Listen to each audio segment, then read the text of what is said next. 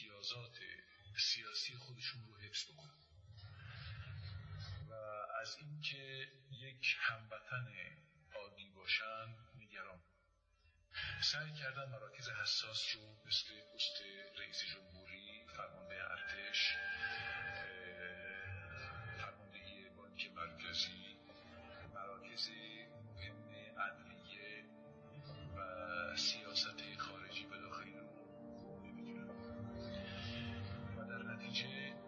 از منافع دولتی به نفع طبقه استفاده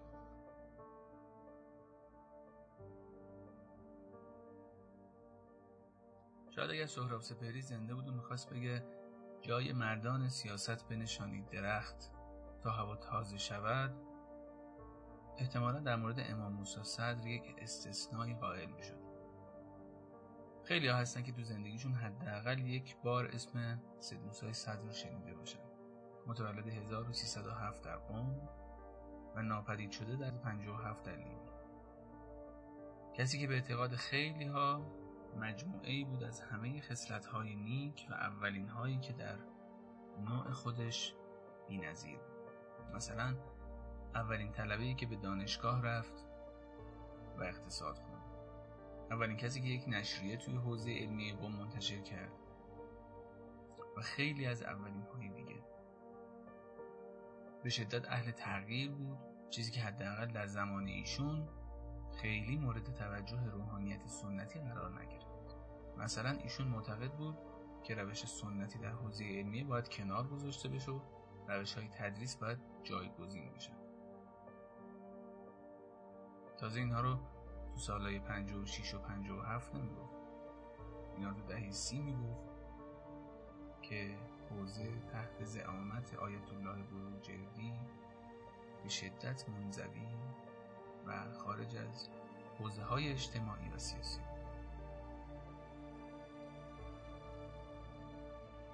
امام موسی صدر در نهم شهریور 57 در کشور لیبی که به دعوت معمر قذافی رهبر وقت لیبی سفر کرده بود ناپدید میشه و تا امروز هم خبر دقیقی از سرنوشت ایشون وجود نداره.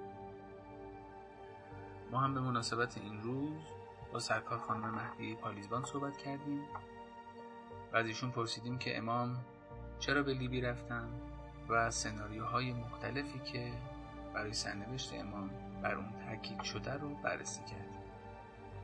و در نهایت از ایشون خواستم که به ما بگن اگر امام اینجا بود به چی می‌گفتن؟ من موسا حسنوند هستم و در یک ساعت پیش رو در گفتگو با خانم مریم پاریزبان در مردم سالاری آنلاین درباره سرنوشت امام موسی صدر صحبت خواهیم کرد.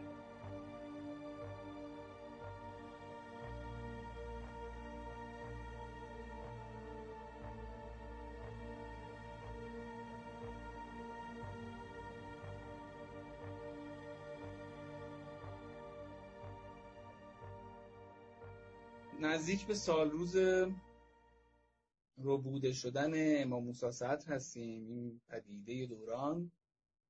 و می‌خوام به من بگید که اساسا چرا این اتفاق افتاد و به نظر شما و با پیگیری هایی که شما داشتین امام موسی صدر چرا روبوده شد؟ در مورد چرایی روبودن ایشون من می‌خوام از این نکته شروع بکنم. یک چند نکته و چند نمونه از اتفاقاتی که بعد از روبوده شدن ایشون در لبنان و در منطقه اتفاق افتاد از اولین اتفاقات که 17 روز بعد از روبوده شدن امام موسی اتفاق میفته بحث پیمان کمپ دیوید هست بین مصر و اسرائیل که 17 روز بعد از روبودن ایشون اتفاق میفته و امضا میشه بحث بله. جنگ داخلی لبنان هست. این جنگ ها از سه چهار سال قبل از رو بودن امام موسی در واقع شعله هاش شروع شده بود. ولی بعد از رو بودن ایشون خب هم دامنش بیشتر شد و هم تا سالها یعنی تا سال 1990 ادامه پیدا کرد این جنگ های داخلی. مورد بله. بعدی اسرائیل هست به لبنان. که تا بیروت هم پیشروی کرد و بیروت رو هم تونست اشغال بکنه و بعد که از بیروت عقب نشینی کرد تا سال 2000 از سال در سال 1982 تا سال 2000 اسرائیل جنوب لبنان رو در اشغال خودش داشت. و یکی از پیامدهای هم این حمله اخراج سازمان آزادی بخش فلسطین از لبنان بود. اینها چند نمونه از اتفاقاتی هستش که بعد از ربوده شدن امام موسی صدر در لبنان و در منطقه اتفاق میفته و به نظرم همینها می‌تونه تا حدی به ما نشون بده و توضیح بده که چرا امام موسی صدر ربوده شد در اون تاریخ و به این شکلی که با یک ابهامی باشه و هیچ, و هیچ کس هم قبول مسئولیت نکنه و همراهی نکنه و یک راز سر به مهری تا امروز باقی بمونه.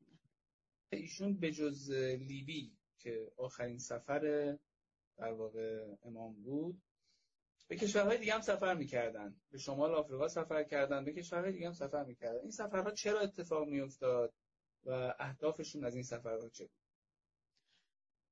درسته. سفرهایشون خیلی زیاد بوده همونجور که شما اشاره کردیم و خب اهدافش هم خیلی متفاوت بوده.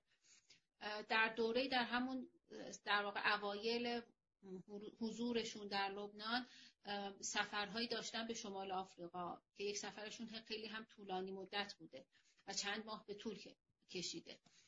خب هدفشون از اون سفر ارتباط گرفتن با لبنانی های مقیم اون کشورهای آفریقایی بوده که بتونه پیوندشون رو دوباره با لبنان برقرار بکنه و چون اکثرشون هم افراد ثروتمندی بودن از کمک هاشون رو هم استفاده بکنه.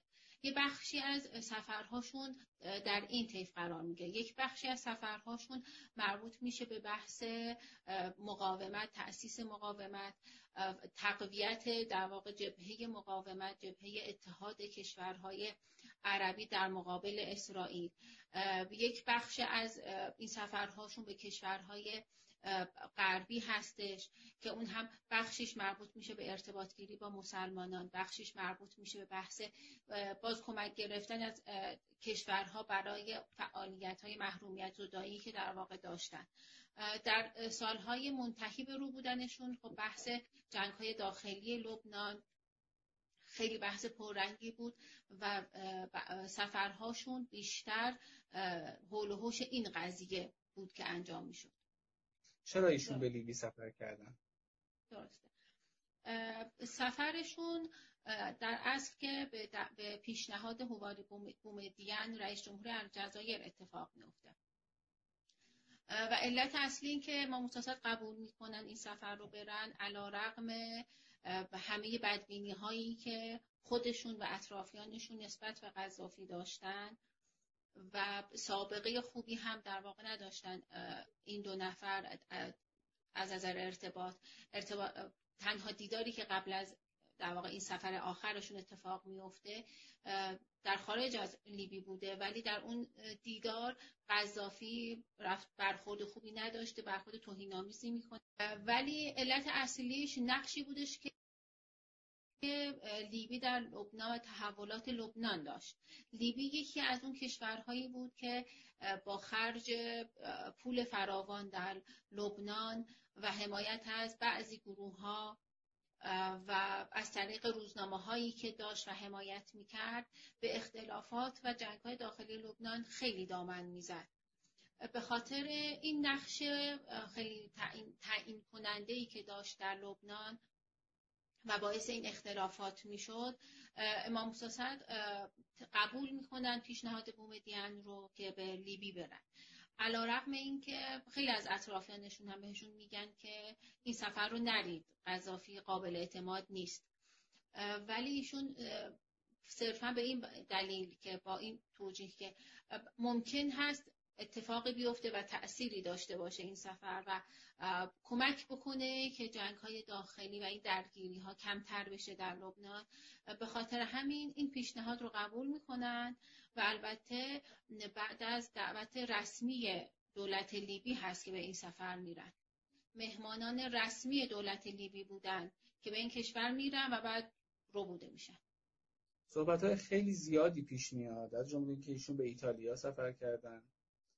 خود دولت لیبی رسما اعلام می‌کنه که ایشون به ایتالیا سفر کردن. ایتالیا میگه که نه ما همچین نداشتیم. بحث های خیلی زیادی در می‌گیره و از دقیقا اون روز یعنی 9 شهریور 1357 تا امروز پر از سناریو و نظریات گوناگونی هستیم که خب هر کدومشون هم یه چیزی میگن. ادعی میگن که امام همچنان زنده است در لیبی. زندانی شده زندانی هست. ادعی میگن که نه به دستور قذافی به ایشون سوء قصد شده. ادعی میگن که اصلا توی لیبی نیست و جاهای دیگه هستش. این سناریوها رو یه بررسی کوتاهی بکنیم با هم اگر ممکن هست. درست بله. اول اینکه امام در طول اقامتشون در لیبی دیداری با قذافی نمی‌کنن. یعنی تا قبل از روز نهم شهریور در طول اون شش روزی که در لیبی هستند هر روز منتظر هستن که این دیدار اتفاق بیفته. چون برنامهشون صرفا همین بود که دیداری با قذافی داشته باشن و خودشون در واقع برنامه این بودش که سفرشون کوتاه باشه. بله. طبق اون تلگرافی هم که نامه کوتاهی هم که از یکی از لبنانی هایی که در لیبی می‌بینن به خانوادهشون می‌نویسن این رو اشاره می‌کنن که قصدشون این بوده که به سرعت بعد از دیدار با قذافی به خانوادهشون ملحق بشن. ولی خب روز نهم شهریور قرار بوده که برای ملاقات با قذافی برن. این آخرین باری که دیده میشن حدود ساعت یک بعد از ظهر که از در هتل خارج می‌شدن همراه دو همراهشون و سوار یک ماشین دولتی میشن. اونجا به افرادی که اونجا بودن از جمله یک روزنامه‌نگار اردنی به نام شاکر الجوهری که بله. در هتل بوده و از امام سوال می‌کنه میگن که ما الان داریم به ملاقات قذافی میریم. اینجا تا حدی ابهام وجود داره آیا این ملاقات انجام شده یا نشده؟ بعضی ها میگن انجام شده بعضی ها میگن انجام نشده. اون بحث سفر به ایتالیا که شما الان اشاره کردین سناریویی هستش که از ظهر روز نهم شهریور به بعد دولت لیبی این سناریو رو طراحی می‌کنه. ولی به قدری ناشیانه است که خیلی زود مشخص میشه این سناریو غلطه. منتها متاسفانه در تمام این سالها کسانی بودن که این سناریو رو همچنان تکرار بکنن. امام موسی و همراهانشون برنامهشون این بوده که به فرانسه برن. چون همسر امام در فرانسه بله. بستری و بیمار بودن برنامه امام این بوده که به فرانسه برن. مثلا بحثی در, در مورد ایتالیا مطرح نبوده. اتفاقی که میفته دولت لیبی ادعا می‌کنه که قرار بوده اون روز این ملاقات انجام بشه ولی امام متصد برای به ملاقات نمیان و اطلاع داده میشه که ایشون رفتن از لیبی. بعد صحنه سازی می‌کنن دو نفر با مدارک امام موسی و شیخ محمد یعقوب. یکی از همراهان امام موسی سوار هواپیمای آلیتالیا به مقصد روم میشن شب نه شهریور. صبح ده شهریور به یکی از هتل های روم میرن و به نام امام موسی و شیخ محمد یعقوب اتاقی رو اجاره می‌کنن برای یک هفته. ولی بعد از چند دقیقه با لباس های شخصی خارج میشن و دیگه بر نمیگردن به هتل. بعد از در واقع چند روز غیبت خب اتاقها باز میشن و مدارک این افراد پیدا میشن. طبعا دولت ایتالیا تحقیقات خیلی مفصلی انجام میده برای اینکه مشخص بشه آیا این دو نفر ما مساسد و آقای یعقوب بودن یا خیر. از جمله با مهمانداران هواپیما با کارکنان هتل با مسافران اون پرواز بازجویی های خیلی مفصلی انجام میدن. از غذا در اون پرواز چند لبنانی هم بودن که اینها قطعا امام موسی رو میشناختن. تمام این تحقیقات ثابت می‌کنه که این دو نفر به هیچ عنوان امام موسی آقای یعقوب نیستن. از نظر چهره و فیزیک خب امام موسی فیزیک خاصی داشتن. و خب قطعا با کس دیگه اشتباه گرفته نمیشن. فرم های هتل که به نام این دو نفر امضا شده غلط داره غلط در واقع املایی داره اسم افراد اشتباه نوشته شده اصلا دستخط این افراد نیست. و در همون زمان دولت ایتالیا در دو مقطع حکم قضایی میده و این قضیه رو اعلام می‌کنه که امام موسی و دو همراهشون به هیچ عنوان وارد ایتالیا نشدن. یک بار که این در واقع تحقیقات رو انجام میدن و حکم میدن دولت لیبی اعتراض می‌کنه. دوباره با تحقیقات مفصلتر در, در همون سال 58 به فاصله خیلی کمی دادستان کل ایتالیا دوباره حکم قبلی رو تایید می‌کنه و این رسیدگی به این پرونده در ایتالیا مختومه اعلام می‌کنه. که حالا این در تحولات بعدی در واقع کمی مهم میشه. و قط ثابت شده که قطعا امام موسی و همراهانشون از ایتا از لیبی خارج نشدن. و این سناریوی در واقع قذافی بوده و بعد از سقوط قذافی یکی از اون دو نفری که با مدارک امام موسی و آقای یعقوب در واقع به ایتالیا رفتن که این صحنه سازی رو انجام بدن به نام محمد علی رهیبی اعتراف می‌کنه به این صحنه سازی.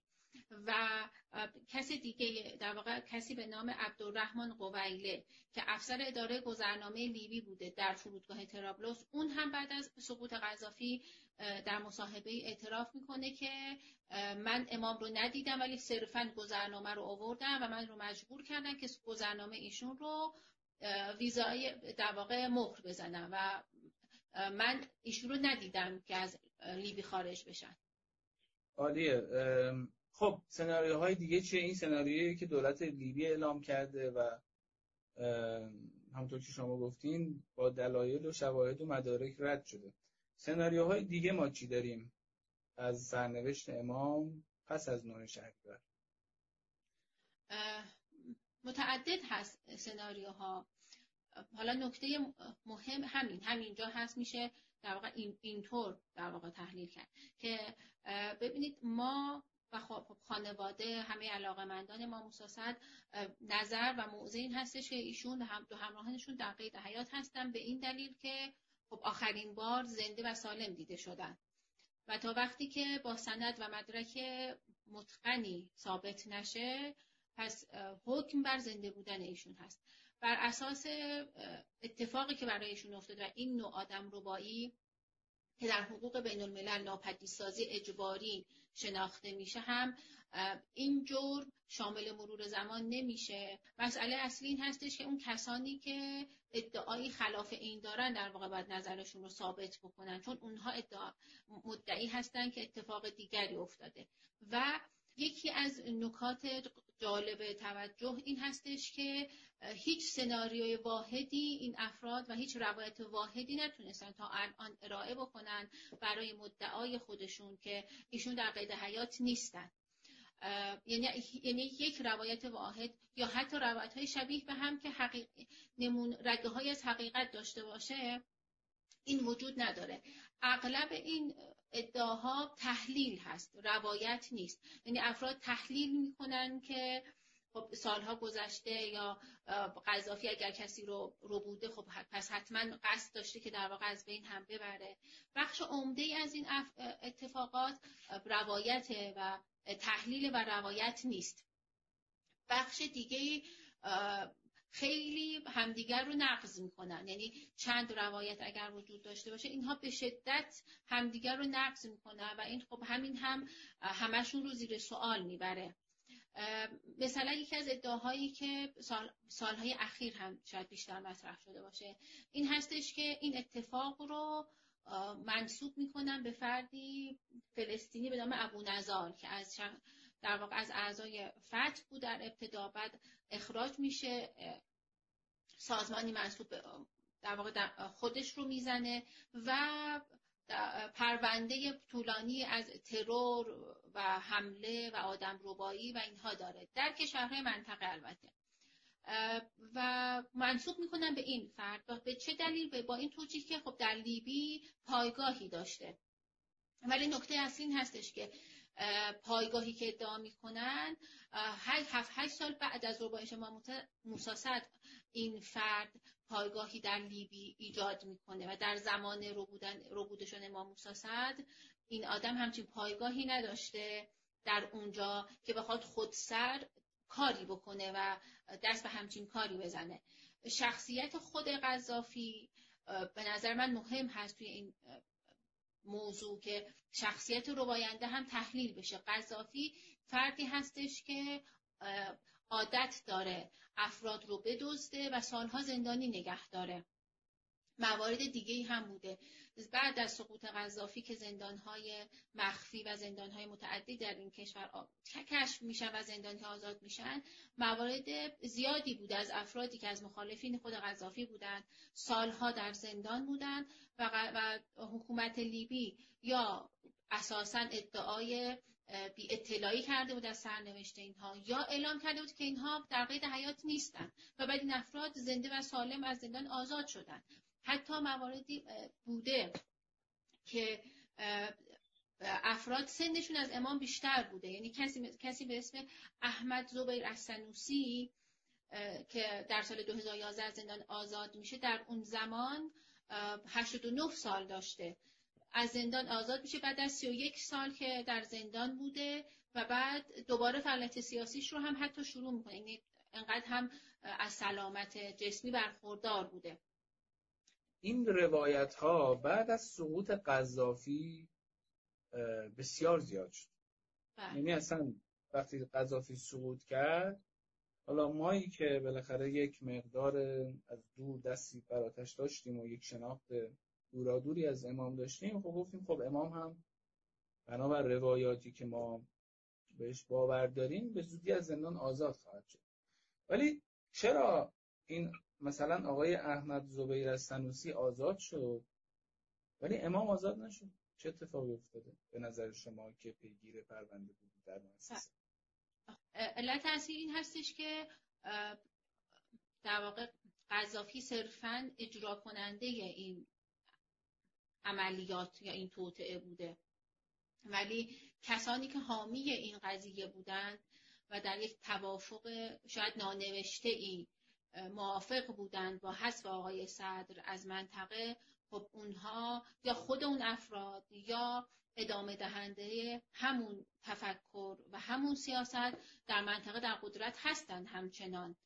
صرفا قذافی که مجری بوده از بین رفته. ولی خب بقیه کسانی که مایل نبودن آقای صدر در منطقه باشند و مایل, مایل نیستند که ایشون برگرده و آزاد بشه خب همچنان هستند. شاید حتی نفوذ و قدرت سیاسیشون بیشتر شده باشه و خب دوست ندارن این نفوذ و قدرت سیاسی به خطر بیفته و طبیعتا همچنان مایل هستن که این قضیه سر به مهر باقی بمونه. می‌خواین اشاره کنین به عناوینشون یا ترجیح میدین که چیزی نگید؟ چون مدرک رسمی و سند رسمی که وجود نداره که ما بگیم بر اساس این سند هستش. ولی مشخصه. یک سری چیزا بر اساس تحلیل به دست میاد. مخالفت هایی که با امام موسی در لبنان میشه اون حرکت هایی که علیه امام میشه اینکه چندین بار تلاش میشه ایشون رو ترور بکنن. یه بخشش گروه بخشی بعضی از گروه های فلسطینی هستن گروه های چپ فلسطینی. با اینکه امام موسی صدر در واقع مؤسس مقاومت هست و حامی قضیه فلسطین هست ولی به خاطر در واقع تفاوت منافع و تفاوت قدرت و اینها خب اینها عملا جز مخالفین آقای صدر هستند و خب خودشون چندین بار تلاش می‌کنن که ایشون رو حذف بکنن. خب این اتفاق نمیفته یه علتش مخالفت امام موسی با طرح توتین یعنی اسکان فلسطینی های آواره که در لبنان زندگی می‌کردن هست. طرحی مطرح میشه که این افراد در ساکن لبنان بشن خب به طور کلی و شهروند اون کشور دیگه حساب بشن. و امام به شدت با این طرح مخالفت می‌کنه و خب یک سری از همین گروه های فلسطینی با ایشون مخالفت می‌کنن. منتها چند نقل قول ما داریم در مورد اینکه نشون میده که رو بودن ایشون صرفا برنامه و تصمیم از طرف یک نفر به نام معمر قذافی نیستش. در اسناد ساواک که سه جلد اسناد ساواک در مورد امام منتشر شده در اونجا در مقدمش اشاره شده که در واقع چند یکی دو روایت به این شکل ما داریم. یکی این که در سال 55 معاون دستگاه اطلاعات خارجی اسرائیل در ملاقات با ارتش بود نصیری رئیس ساواک در سال 55 دو سال قبل از او بودن. میگه که کار مساست تموم هستش. اتفاق دیگه هست که منصور قدر که آخرین سفیر در واقع شاهنشاهی بوده در لبنان و به شدت مخالف امام موسی صدر بوده. اون هم همچین روایتی داره و میگه که چند ماه قبل از بوده شدن امام موسی صدر یکی از سران عرب که حالا اسم نبرده. اون به قدر گفته که کار موسی صدر تا تابستان امسال تمامه. اجازه من یه خورده بحث رو بیشتر ببرم. چون جذاب شد. وقتی داشتم میگشتم نقل قولی از همین آقای منصور قدر که من فکر می‌کردم اسمش قدر باشه پیدا کردم. که اشاره می‌کنه دقیقا. این نقل قول در اینترنت در دسترس هست. من می‌تونم الان پخشش کنم. شما مشکلی نداریم نه که دقیقا حرف شما رو تایید می‌کنم ولی اون موقع حداقل خودم به این فکر می‌کردم که شاید خیلی مورد چیز نباشه مورد استناد نباشه و نشه بهش استناد کرد. این دیدار آقای منصور قدر هست با حافظ اسد. یه روز من اون سرگردی که رابط بود با ما با رفعت اسد برادر حافظ اسد که رئیس قسمت های امنیتی سوریه بود آمد که سیادت رئیس می‌خواد شما رو اونا به رئیس جمهورشون میان سیادت رئیس. گفتم که آخه ما حالا دیگه سفیر داریم. مگر اینکه کار چیز باشه گفتن همون کارهای که مربوط به خود شماست. و من بلند رفتم به دمشق و رفتم با اول رفت اسد ملاقات کرد رفت اسد نشست. خیلی از این از اون صحبت کرد ولی وارد اصل مطلب نشد که چی می‌خواد. لبنان وضعش اینطوره نمی‌دونم فعلا نمی‌تونه همش دنبال جاه طلبی های خودش هست و فلان اینها و, و عراق هم اون وضعیت داره اونا گوش کنایه می‌زد. که من می‌دونستم صحبتی که باید بشه در اطراف سید موسای صدر و عراق این حرف ولی چی می‌خوان و چی می‌خوان بگن روشن تا اینکه بالاخره بعد بلند رفتیم به کاخ جمهوری و نهار رو با حافظ اسد بخوریم در این نهار من بودم و رفت اسد و حافظ اسد و احمد اسکندر وزیر اطلاعات. احمد اسکندر تا موقعی که سر نهار نشستیم احمد اسکندر بود اینا هیچ حرف نزدن. حالا به چه علت این آمد و چرا جلوی این حرف نزدن روشن نشد برای من. بعد از نهار احمد اسکندر به محض اینکه رفت گفتند که ما می‌خوایم با شما صحبت بکنیم. آیا عربی شما کافی است برای این مطلب؟ گفتم که بهتر مترجم داشته باشه یه خانم آوردند و مترجم بود و شروع صحبت کردن. چون دو برادرها هیچ زبانی جز عربی بلد نیستن یه شکسته شکسته اون یکی خورده فرانسه صحبت می‌کنه. گفتش که ما با رژیم فعلی عراق مخالفیم و این رژیم باید ساخت بشه. و این کار حال ازت می‌تونم گفتم که آخه چطوری ما می‌تونیم با رژیم عراق ساخت بکنیم؟ گفت نه ما نمی‌خوایم شما بکنیم. ما می‌کنیم ولی شما به ما کمک بکنید شما عواملی در کربلا و نجف دارید ما می‌دونیم. شما مسیر از تسلیحاتی دارید ما راه نداریم به اونا اصله به اون کردای شمال عراق برسونیم. به ما اجازه بدید اصله بیاریم به خرمشهر از طریق ایران ببریم به کردستان ایران و از کردستان ایران ببریم به کردستان عراق و بالا توضیح بکنیم. مقارن با آشوب در شمال که نیروهای عراقی رو به شمال جذب می‌کنه ما در بغداد کوتاه می‌کنیم. عوامل شما در نجف شربلا ما کمک می‌کنه و ما متقابلا می‌تونیم برای شما مفید باشیم.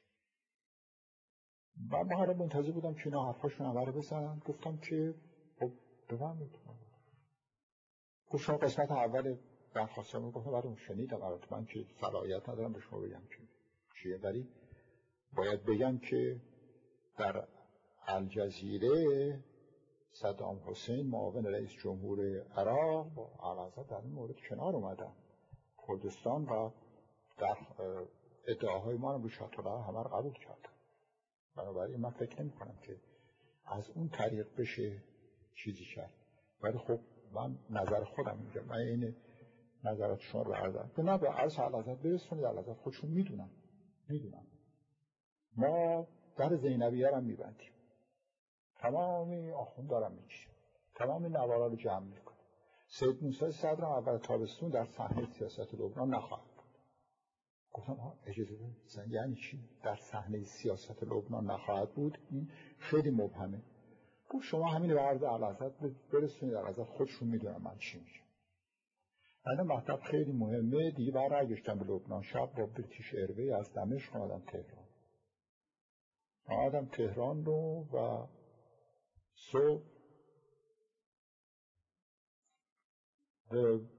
وقت همه گرفته شده بود ولی از طریق رئیس اصلاح کردن که پول شرفیاب بشم موافقت فرمودن شرفیاب شدم. بعدشون رسوندم و محضی که به این جوارات اول تا گفتم جریان اصل از طریق شهر بیاد بشه فهمدن نه نه نه. این مطلب رو به کردی بهشون بگید فراموش کنن. ما مطلب کردستان رو با عراق حل کردیم و نمی‌خوایم در این مورد دیگه تشدید چیز بشه بعد رسیدم به جریان سید موسی صدر و آخونده و اینها فرمودن تا گفتم که سید موسی صدر در صحنه سیاست لبنان نخواهند بود فرمودن ای می‌خوام با سید رو بکشن. عرض کردم که چاچه اطلاعی بیشتری ندارم. فهمیدم که نه سید می‌خوام بکشم. من می‌دونم.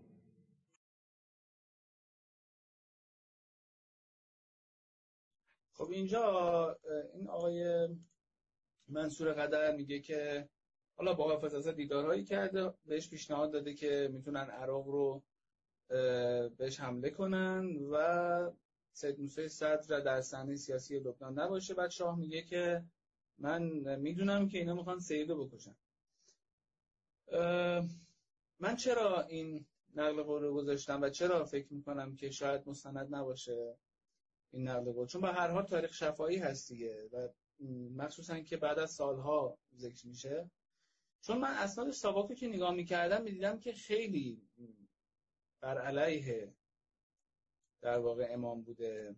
و شاه هم خیلی دوست نداشته که به هر حال امام نقش پررنگی داشته باشه. به عنوان یک رهبر شیعی در لبنان.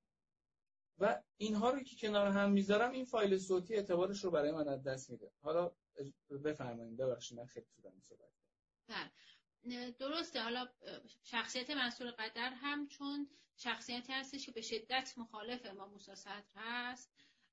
حالا شاید به قول شما توی بعضی نقل قول ها یه مقداری نشه به همش استناد کرد. ولی چون چند بار میگم توی از قول چند نفری نقل شده. قریب به مضمون هست دیگه. حالا تو همه اینها اون فردی که نقل شده نیومده. عنوانی که چه کسی گفته شده. ولی این پیغام گویا داده میشه. یعنی اطلاع داده میشه که همچین توطعه وجود داره. و عجیب هم نیست. حتی حتی اگر ما این نقل قول ها رو نداشته باشیم. نکته نکته نکته عجیب ترش برای من این بود که چرا حافظ اسد باید ازش نقل قول بشه؟ این خیلی عجیبه. سوریه رفت آمد داشت. از خانواده اسد کمک می‌گرفت. نماز میت دکتر شریعتی رو امام در دمشق خوندن و به نظر نمی‌رسه که حداقل خانواده اسد بخوان حذف کنه. بله، ارتباط حافظ اسد با امام خیلی ارتباط نزدیکی بوده و خب این در واقع روایت با این تحلیل که خود این در واقع شخص اسد در جریان باشه شاید خیلی ادعای غریبی باشه. من در این مورد چیزی نیستش که خیلی الان بشه نظر داده تحلیل کرد. روایتی هست. اون روایتی که اشاره کردم در ابتدای در مقدمه اسناد ساواک جلد یکش اومده بله. اطلاعی که دستگاه امنیتی سوریه به مقامات ساواک ایران میدن ولی اشاره میشه که مقامات امنیتی سوریه دارن این خبر رو میدن نه خود شخص حافظ اسد در مورد اینکه دقیقا حالا کدوم یکی از سران در چه سطحی اطلاع دارن و اینها. اینها چیزایی نیستش که سند رسمی دقیقی وجود داشته باشه. ولی میگم بر اساس همه تحولات و اتفاقاتی که در لبنان میافتاده مخالفت هایی که با امام می‌شده همه اون طرحهایی بوده که به امام ضربه بزنن حذفش بکنن و اون مخالفت ها و به خصوص حتی همه این روند چهل و دو ساله که خب کسی همکاری نمی‌کنه واقعا برای آزادی ایشون. خب این دقیقا ما به این تحلیل میرسونه که فقط یه قذافی نبوده که بخواد امام رو حذف بکنه. دیگرانی هم که در, در منطقه حضور دارن خیلی ناراحت نیستن که امام موسی وجود نداره. این بر اساس عملکرد این 42 ساله همه در واقع سران منطقه هستش که ما, ما رو به این تحلیل میرسونه. کارهایی که انجام شده است برای در واقع پیگیری سرنوشت امام موسی سر و کارهایی که انجام نشده است. که اشاره کلی بکنیم که وارد بحث بشیم. بله. خب کارهای انجام شده اینقدر کارهای مختصری هستش که خیلی واقعا زمان نمی‌بره. مسئله اصلی هستش که خب کار خاصی اگر کار جدی و مهمی انجام شده بود. قطعا ما امروز ایشون رو در کنار خودمون داشتیم و نباید برای چهل و دومین سال رو بودنشون بشینیم و با هم صحبت بکنیم. متاسفانه چه در ایران و چه در لبنان اون اقدامات جدی و لازمی که متناسب با این قضیه باشه و ابعادی که این قضیه داره انجام نشده. در ایران من بخوام بگم چون به هر الان در واقع در ایران هستیم. شما حتی توی کتاب ها بخواید ببینید حالا کتاب هایی که ما جمع کردیم گزارش هایی که نوشته شده از جمله همین در واقع کتابی که آدم ربایی در لیبی که در واقع جدیدتر منتشر شده گزارشی که هست از در واقع ما تونستیم گردآوری بکنیم در واقع اقداماتی که ایران انجام داده خیلی مختصره. یه بخشش مربوط به همون سال 57 و 58 هست. تلگرافی که بخشی از در واقع علم تعدادی از علمای ایران به سران کشور عربی به قذافی حافظ اسد و اینها می‌زنن و پیگیر سرنوشت آقای صدر میشن. بعد از اون ما می‌رسیم به سال 58 که بحث ارتباط با دولت لیبی مطرح میشه چون این ارتباط سیاسی از زمان شاه قطع بوده و اونجا در واقع بر اساس بند 17 مقابل نامه‌ای که برای ارتباط مجدد بین دو کشور امضا شده بود قرار میشه کمیته تحقیقی برای بررسی سرنوشت آقای صد به به لیبی بره و بعد از اون حالا ارتباط سیاسی برقرار بشه. که این کمیته هرگز سفر نمی‌کنه به لیبی به خاطر مخالفتی که اون زمان برخی از شخصیت های انقلابی با سفر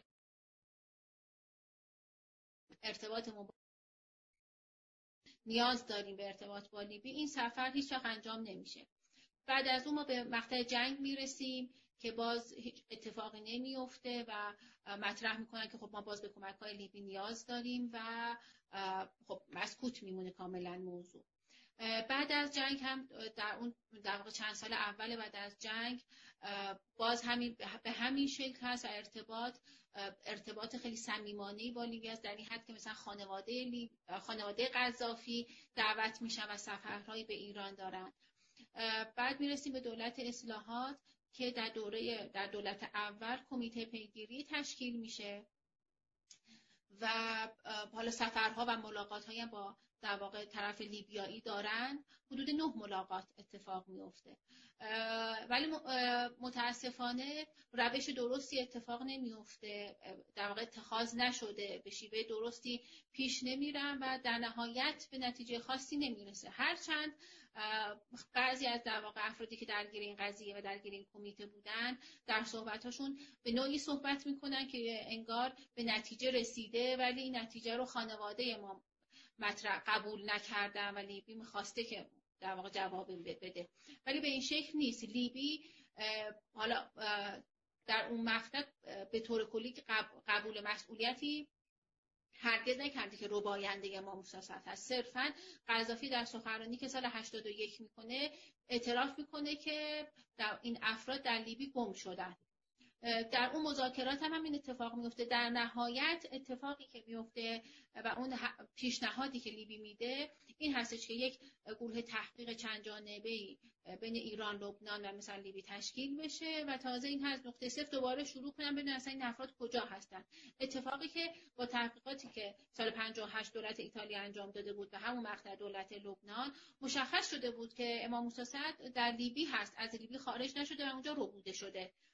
و بعد پیشنهادشون این هستش که ما جوابی به شما میدیم ولی و قرامتی پرداخت می‌کنیم. ما حاضر هستیم قرامتی پرداخت بکنیم و خانواده این افراد و به خصوص ما موساست باید این تعهد رو بدن که هرچه ما میگیم بپذیرن اقدامی هم علیه قذافی یا دیگر مقامات لیبی نکنن. بدون اینکه مشخص باشه اینها چه چیزی می‌خوان بگن. یعنی یک ادعای کلی که این نهایت اتفاقی هست و خروجی هستش که اون, اون مقطع حاصل میشه. قطعا چیزی نیستش که در واقع خانواده ما مساست رو بپذیرن. تجربه هم ثابت می‌کنه تجربه شهید تندگویان در عراق که مذاکراتی که بر آزادیشون انجام میشه در طول اون چند ماه. چون متاسفانه طرف ایرانی برسیم به بحث از مطالبه مهندس تندگویان به طور زنده کوتاه میاد و میپذیره که ایشون یا زنده یا در واقع پیکر رو به ما تحویل بدین. در طی مذاکرات مهندس تندگویان رو شهید می‌کنن و بعد تحویل میدن. به چه دلیل؟ به, چه؟ به این دلیل که طرف ایرانی از موضع زنده بودن اون فرد کوتاه میاد. و خب زنده هم تحویل نمی‌گیره قاعدتا.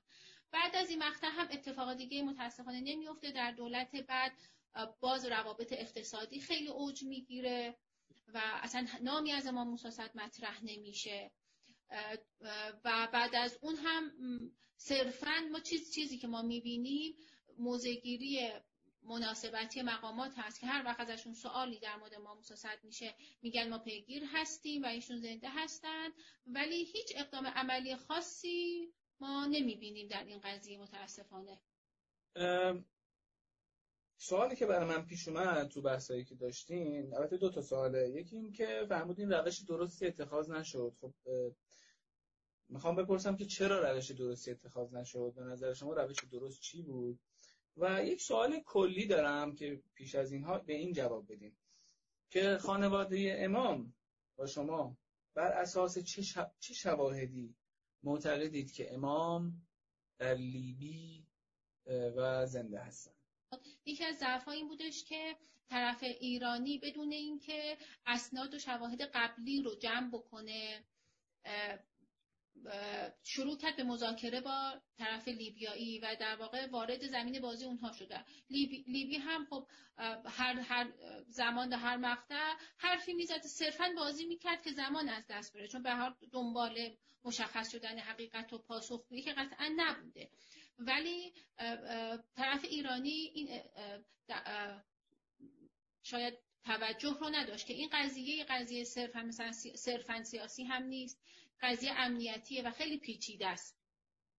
شواهد و مدارک قبلی هم وجود داره. اینکه با دست خالی بدون اینکه هیچ سند و مدرکی در واقع جمع بکنن یا اون مدارکی که وجود داره اسناد قانونی که وجود داره اونها رو مطالعه بکنن. بر اساس اونها با ادعا و مطالبه قوی وارد مذاکره بشن که بتونن طرف مقابل رو مجاب بکنن به جوابگویی. خب این به نظرم یک ضعفی هستش. این حرف رو یه نکته ای هست. غیر از حالا کسانی که تو این کمیته بودن.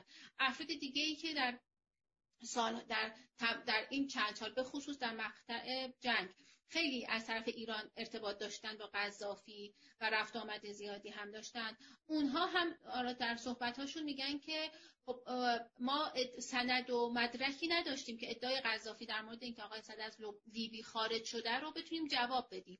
خب این ضعف این افراد رو میرسونه که حتی از حکم قضایی ایتالیا که سال 58 صادر شده که آقای صد وارد ایتالیا نشده. این از این بی اطلاع هستن. خب این سند و مدرک سند وجود داشته این حکم قانونی.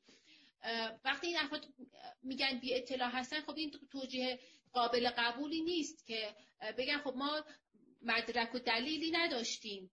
این استدلال که ما دلیلی نداشتیم بخوایم به قذافی بگیم که نه آقای صد خارج نشده از لیبی. این در واقع یکی از اون نکته ها هستش که به هر حال همه ابعاد این پرونده رو در نظر نگرفتن و شاید خیلی ساده انگارانه با این برخورد قضیه برخورد کردن و ویژگی های طرف لیبیایی هم در نظر نگرفتن که خب اونها به دنبال بازی کردن و معامله هستن قطعا تا اینکه خب. در واقع امام رو آزاد بکنن در این سالها به حال شواهد و اخباری رسیده یکی از مهمترین اونها اعتراف منصور کیخیا هست که در مقطعی وزیر خارجه لیبی بود و در سال 1987 میلادی در واقع از حکومت لیبی جدا میشه از این کشور خارج میشه و جزو مخالفین قذافی قرار می‌گیره. بعد از اینکه در واقع از حکومت جدا میشه در مصاحبه هایی که در واقع انجام میده یکی از اطلاعاتی که میده این هستش که آقای سعد از لیبی خارج نشده و در لیبی اسیر هست. که خود منصور کیخا چند سال بعد قذافی میدزده و در واقع اون در زندان کشته میشه. غیر از اون در سال 2000 تعدادی از زندانی سیاسی لیبی آزاد میشن به خاطر فشارهایی که در اون مقطع کشورهای غربی به لیبی می آوردن بخش از زندانی سیاسی آزاد می‌کنه. حدود 300 نفر. که بخش تعدادی از اینها بعد از آزادی میگن که ما آقای رو در زندان خودمون دیدیم. ولی جاشون تغییر کرده. در واقع شواهدی که به دست ما رسیده نشون میده که محل نگهداری امام ثابت نیست و مدام در حال تغییر هستش. بعد از سقوط قذافی فردی به اسم حبیب مسعود. که در زندان امنیتی مکتب و نصر که یه بخش امنیتی بوده در زندان ابو سلیم. مخصوص زندانی های امنیتی و خیلی خاص بوده. این از زندانبان های این بخش در واقع اون زندان بوده که صحبت می‌کنه و میگه من در فاصله بین سالهای 92 1992 تا 1994 زندانبان آقای صدر بودم. ولی بعد از این مقطع از اونجا منتقل کردن آقای صدر رو و خب دیگه اطلاع نداره. فاثبتوا انهم لا يخضعون للتصفیه ولا للتكنيس لأنهم ليسوا أوساخ لبنان بل إنهم شرف لبنان ومجد لبنان خیلی هم میگن سید موسای صدر انقدر از فضای قم به تنگ اومده بود که اگر مسئله سفر به لبنان پیش نمی اومد کلا جامعه روحانیت رو کنار میذاشت و احتمالا وکیل می‌شد. اما به لبنان سفر می‌کنه و رهبری شیعیان رو به عهده می‌گیره. امام سفرهای زیادی هم می‌کنه به اقصانقات دنیا مذاکرات خیلی زیادی می‌کنه با سران الازهر واتیکان و غیره. در واقع این شخصیت انقدر کامل هست که امید امام خمینی برای اداره حکومت بعد از شاه باشه امام موسی صدر روحانی بود که از سال 38 اسلام سیاسی رو وارد عرصه اجتماعی کرد اسلام سیاسی که از نوع مبارزاتی، مسلحانه، سلبی، تقابلی و جنگی با وضع موجود نبود. اما نحوه تعامل و همزیستی مسالمت و اثرهای تدریجی رو تدایی می‌کرد. بپردازیم به لیبی و شرایط بهار عربی و سقوط قذافی در 2011 که قذافی سقوط می‌کنه. و پس از اون موجی از خبرها بعضیاش کذب بعضیاشون نمیشه تشخیص داد از زنده بودن یا نبودن امام بیرون میاد. بعد از سقوط قذافی یک روند خبرسازی خیلی گسترده اتفاق میفته در مورد امام موسی سعد که تلاش می‌کنن پرونده مختومه بکنن و القا کنن که آقای سعد زنده نیستن. یکی از مهمترین اونها ادعای عبدالمنعم الهونی هستش که در واقع جز افرادی هستش که در حال سالهای قبل از سقوط قذافی هم در دوره مخالف قذافی در دوره موافقش میشه ولی هیچ وقت سمت خیلی بالایی در حکومت لیبی نداشته. این آدم ادعا می‌کنه که با جناقش که خلبان ارتش بوده به نام نجم الدین یازجی به دلیل انتقال پیکر امام به سبها کشته شده. این خبر خیلی در اون مقطع پخش میشه. همه جا حتی در ایران. به فاصله در واقع کمی بعد از انتشارش خانواده در واقع اون خلبان تکذیب می‌کنن این ادعا رو. و سه ماه بعد خود آقای انهونی در مصاحبه ای اعتراف می‌کنه صریحا که من به خاطر اینکه می‌خواستم اسم باجناقم رو مطرح بکنم اون رو به قضیه آقای صدر پیوند دادم. نکته مهم این هستش که این فرد در واقع به نام همین آقای الیازجی چهار سال بعد از رو بودن امام کشته شده نه بلافاصله نه در همون سال. این ادعا یکی از ادعایی هستش که بعدا خیلی توسط افراد دیگه استفاده میشه. یعنی چند سناریو هست که خیلی از افراد میان یک واسطه بهش اضافه می‌کنن و بعد اونها رو دوباره نقل می‌کنن. این خبر خیلی اون زمان متاسفانه پخش شد. خبر دیگه کسی به اسم احمد رمضان که منشی مخصوص قذافی بود و ملقب بود به قلم قذافی. اون هم تو مصاحبه ای که می‌کنه میگه که امام موسی رو فردی به نام تاها بن شریف که از محافظای قذافی بوده به خاطر اینکه در واقع دستور قذافی رو تو دیدار با امام اشتباه برداشت می‌کنه چون تو در دیدار بحث میشه بین این دو, نفر و محافظا تصور می‌کنن که قذافی داره اشاره می‌کنه که امام رو در واقع بکشید و مثلا اون لحظه در واقع امام کشته میشه. از این فرد در واقع بن شریف اسم می‌بره که این فرد این, این کار رو کرده. و نکته جالب این هستش که این تاها بن شریف پنج ماه قبل از سفر امام به لیبی کشته شده. پنج ماه قبل از سفر امام به لیبی این آدمی که ادعا میشه قاتل امام موسی هست کشته شده. ولی خب متاسفانه وقتی اخبار داره توی رسانه ها پخش میشه کسی به این اطلاعات و به این جزئیات یا دسترسی نداره یا خیلی توجه نمیشه. و متاسفانه اینکه این اخبار معمولا به فاصله چند روزی یا چند هفته معمولا تکذیب شدن. ولی اون تکذیبیه به اندازه اون خبر اولیه پوشش داده نمیشه یا بهش توجه نمیشه. همیشه بله. همینطوره بله. ادعای دیگه زمانی بودش که عبدالله سنوسی که باجناق قذافی بود و رئیس سازمان امنیتش از موریتانی به لیبی تحویل داده شد. بعد از که تحویل داده شد خبری اومد که گذرنامه های امام و همراهانش همراه این بود همراه سنوسی بوده و تحویل لبنان داده شده. که خب این هم خیلی کذبه به اینکه گذرنامه ها و مدارک و حتی لباس ها وسایل شخصی این افراد. همون زمان در هتل هالیدین روم سال 50 همون سال 57 اینها کشف شد و پیدا شد. خب اینها خیلی بله. اخبار مشخصیه که کذب هستش. یا یه خبر خیلی مهمی که خیلی روش مانوف داد حتی خود دولت انتقالی لیبی بحث تاجورا هست. در منطقه تاجورا گوری کشف میشه و یک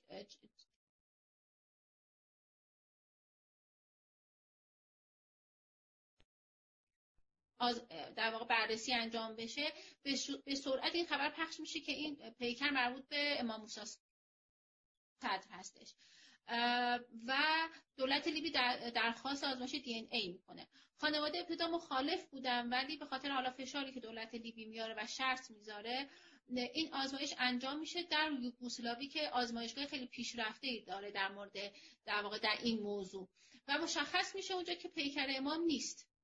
و بعد از مدت اعلام میشه که پیکر همون منصور کیفیا هستش که ربوده شده بود به وسیله قذافی باز اتفاقی که اینجا میفته دولت لیبی ماها تعلل می‌کنه در اینکه رسما اعلام بکنه که این پیکر کشف شده در تاجورا در واقع متعلق به امام نبوده و خب این تعلل به نظر می‌رسه عمدی بوده.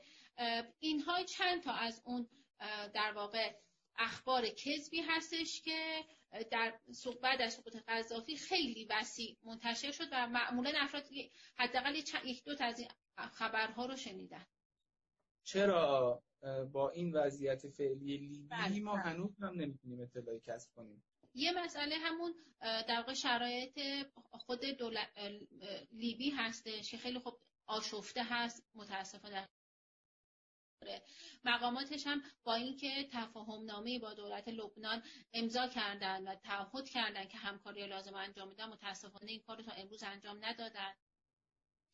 مسئله بعد حالا که به نظر من خیلی مهم هست بحث این هستش که ایران همکاری نکرده. ایران تا زمانی که خب قذافی در قدرت بود همیشه قذافی براش متحد خیلی مهم بود.